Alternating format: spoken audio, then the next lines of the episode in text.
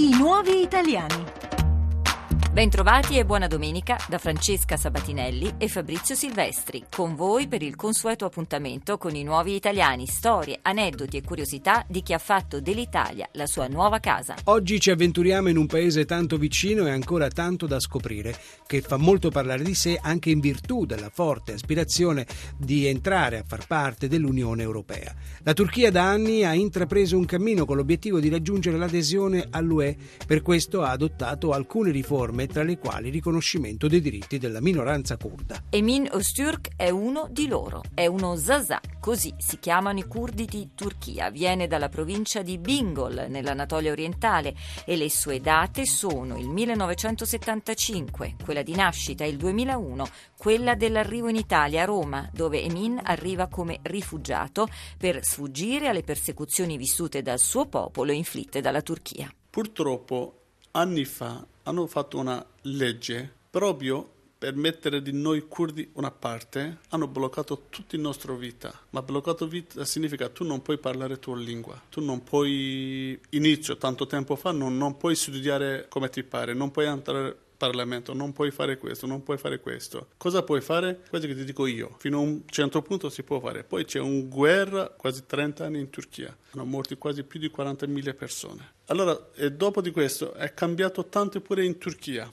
La vita per i curdi era rischiosa, le persone scomparivano all'improvviso. Aymin fugge con altri suoi concittadini, la sua famiglia si indebita per farlo partire, destinazione ultima la Germania. Invece arriva a Lecce, dove fa richiesta per lo status di rifugiato e poi l'arrivo a Roma. Trascorre mesi in povertà, disoccupato, con lo stretto necessario per sopravvivere. Accolto dalla grande moschea di Roma, mangia la mensa caritas e dorme in un posto letto del comune. Nel frattempo cerca in tutti i modi modi di dare una svolta al suo destino con espedienti decisamente originali. Inizio cosa posso fare? Ho pensato, prendevo un bilancio, quasi giravo tutto in Roma dove c'è più gente, mettevo lì, qualcuno magari passa, cioè, voleva fare il bilancio, mi danno qualcosa spicci. Inizio, ho detto perché no? Secondo me non è una cosa di vergogna. Allora ho detto metto un bilancio da una parte e ogni tanto bisogna ho visto un po' gente, hanno misurato, mi danno qualcosa per andare avanti. Di lì la strada è tutta in discesa. Inizia a lavorare in un ristorantino dove prepara kebab di pollo e manzo, guadagna 200 euro alla settimana,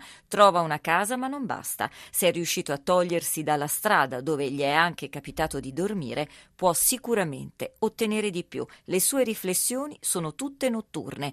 Alla fine della giornata di lavoro, durante i 40 minuti di camminata dalla fermata di autobus a casa, dopo la mezzanotte, quando i mezzi pubblici ormai non circolano circolano quasi più. Quasi tutti non andavo a piedi proprio, andavo a piedi quasi 40-50 minuti, 40-50 minuti ogni, tutte notte. Ristorante che lavoravo lì, clientela tutti sono italiani, c'è stava anche Roberto Benini quasi ogni settimana veniva con sua famiglia, sempre già turco, curdo, mi porti un kebab pollo, speriamo che lui ricorda.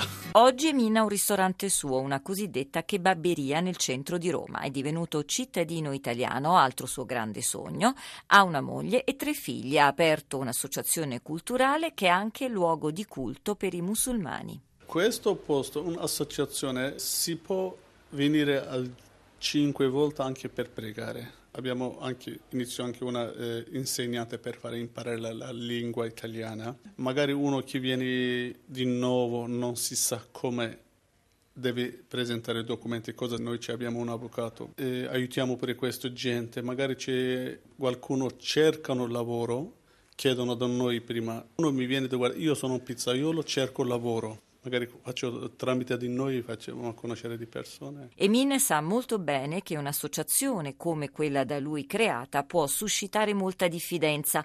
Lo ha sperimentato lui stesso affrontando alcuni dei suoi vicini non particolarmente accoglienti all'inizio e dai quali ha cercato in tutti i modi di farsi conoscere per poi farsi accettare. Prima di tutto bisogna imparare la regola come qui. Bisogna imparare perché è importante. Vengono tanti anche parte di noi, altre immigrazioni, ma pensano solo a una cosa corta, diciamo, lavoro un po' di tempo, sistemo un po' di mia vita e mi scappo e mi vado. Io non penso così, magari più vivi qua, allora sei anche ancora non hai cittadinanza, però sei come un cittadino deve essere. Come pensi paese tuo deve pensare pure questo, paese lo stesso. Come pensi casa tua deve pensare pure qui come lo stesso. Come vedono gli italiani, secondo me è inizio un po' ragionano, però non è che deve fermare lì. Perché? Ma tu vedi fuori, magari pensi male per dire questo sono Islam o musulmani pericolosi, terrorismo. Inizio forse pensano così, ma Islam non è così. Gente musulmani non è pericolosi. Incontro, la parola d'ordine per Emin, che apre la sua associazione a chiunque voglia conoscere Islam e musulmani. È questo ora il suo nuovo obiettivo, avviare un dialogo con gli italiani. È nato Zazà e lo resterà sempre, ma l'Italia è ora la sua terra, in Turchia tornerà per trovare i suoi familiari. Perché un giorno è un curdo, un Zaza, non, non deve entrare anche un Parlamento qui in Italia? Perché no? Perché non può fare un, un ponte qui e fino a Kurdistan, fino a Turchia? Perché no? Credo che è una cosa più positiva. Veniamo alla cartolina che ai familiari di Amin arriva direttamente da San Pietro. Come noi diciamo, musulmani vanno, vanno da Mecca e tanti sono curiosi come la Vaticano, come. E allora io ho fatto un cartoleria, ha fatto pure foto, ho portato. Dove vivono e chi sono i nuovi italiani arrivati dalla Turchia? Ascoltiamo la scheda di Fabrizio Silvestri. Ponte tra Asia ed Europa, ricca di storie e tradizioni, la Turchia ha visto nei decenni passati lo sviluppo di un intenso flusso migratorio verso la Germania. Per quanto concerne invece la migrazione turca in Italia, questa risulta essere molto limitata, potendo contare sulla presenza nella penisola di circa 20.000 turchi, prevalentemente residenti in Lombardia. Una discreta fetta di tale flusso è costituito da migranti curdi che scappano dalle violenze nei loro confronti messe in atto dal governo di Ankara. La migrazione dei curdi verso le grandi metropoli europee può essere definita di natura politico-culturale nel senso più sostanziale del termine. I migranti curdi hanno infatti dovuto abbandonare la loro storia e identità, lasciando così definitivamente la propria economia, per lo più di tipo rurale e contadina, per adattarsi ad un contesto economico per loro profondamente mutato.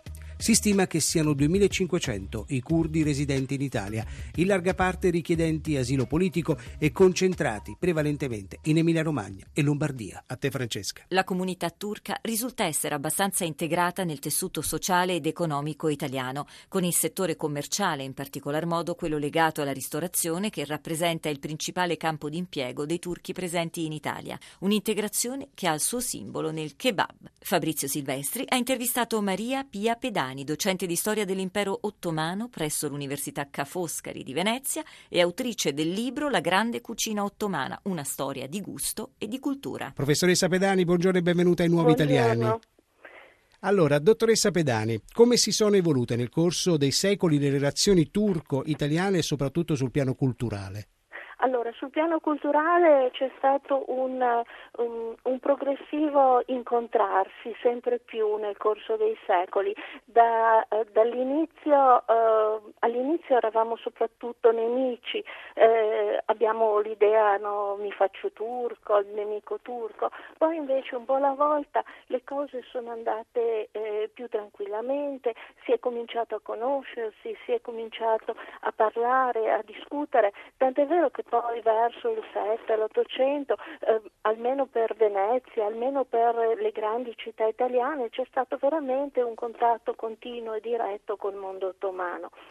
Eh, un, un, contatto quindi anche di scambi, scambi commerciali e questi sono cominciati da sempre, ma scambi anche a livello culturale e a livello anche di cucina. Parliamo appunto di cucina. Come dicevamo all'inizio, l'integrazione passa anche per la gastronomia. Lei ha scritto un libro, La grande cucina ottomana, una storia di gusto e di cultura. Il cibo cosa rappresenta di un popolo? Che cosa racconta di un popolo? Beh, direi che racconta tutto, il cibo è l'elemento base eh, della vita, l'elemento base eh, per appunto avvicinarsi al diverso, avvicinarsi anche a una cultura diversa.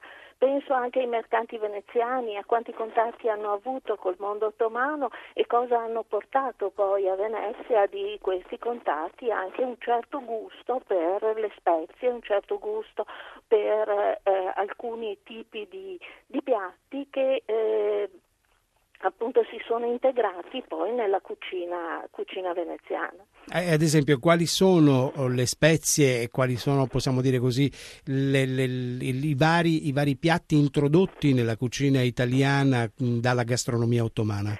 Beh, innanzitutto va bene dalla cucina ottomana, dalla cucina araba in generale, il gusto per le spezie, moltissime spezie che arrivano soprattutto nel Medioevo, sono anche utili per conservare il cibo, comunque sono importanti. E poi per esempio tutte le, ehm, eh, le verdure farcite eh, fare gli zucchini ripieni e questo ci riporta a un contatto con l'Oriente. Le melanzane, per esempio, anche queste arrivano dalla Persia attraverso il mondo ottomano e arrivano in Italia, tant'è vero che in Europa le melanzane, almeno nel, nel Medioevo e poi in prima età moderna, erano considerate mala insana, le mele che portano alla pazzia. E poi invece un po' alla volta col 7 e con l'800 sono entrate anche nella gastronomia italiana. In ogni caso il cibo è anche testimonianza, come ci sta dicendo lei, dei cambiamenti di un popolo nel tempo e nello spazio. Quali influenze ha subito nel corso degli anni la cucina italiana con, con l'arrivo degli immigrati? Beh, la cucina italiana naturalmente è cambiata come al solito, come sempre, la cucina si evolve, penso a quella ottomana che si è evoluta dai primi contatti con la Cina, quindi il più antico piatto eh, ottomano sono i mantè, i ravioli al vapore cinese e poi via via con apporti persiani, apporti eh, arabi, eh, apporti anche francesi, europei. Così anche in Italia abbiamo per esempio in Sicilia tanti piatti di origine araba e poi un po' alla volta eh, piatti, nell'Ottocento arrivano piatti francesi, quindi cambiamenti continui. L'integrazione della comunità turca oggi presente in Italia passa, come dicevamo, attraverso proprio la tavola, il kebab, no? Questo, il questo kebab non... è un tipo di cottura, in effetti. Mm-hmm. L'Iskender kebab poi è diffusissimo e anche e soprattutto il dener kebab, il kebab che gira, che è stata un'invenzione degli anni 60 dell'Ottocento a Bursa il figlio di un eh, produttore di kebab ha inventato questo modo di cucinare in modo che il grasso del, eh, della carne non cadesse direttamente sul fuoco e, e, in questo modo è nato il denar kebab che poi si è diffuso ormai a livello direi mondiale. Quanto è importante secondo lei il ruolo del cibo nella promozione di un effettivo processo di integrazione tra culture diverse? Importantissimo secondo me, eh, perché appunto dicevo, eh, provando, mangiando quello che mangiano gli altri, si entra in, in contatto, poi a tavola si fa amicizia naturalmente. In che modo il cibo può diventare proprio strumento di conoscenza, di interculturalità e di integrazione?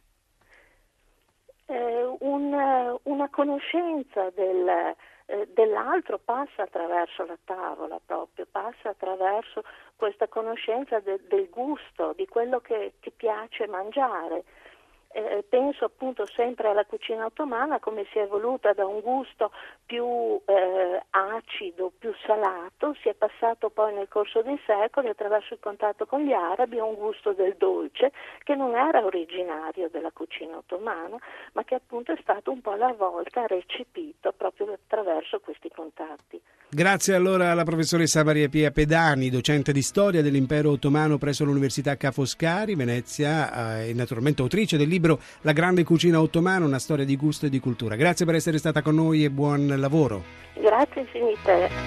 I nuovi italiani tornano dopo il GR1 e Onda Verde. Nella seconda parte Francesca Sabatinelli ci leggerà la cartolina di Beril Barcourt.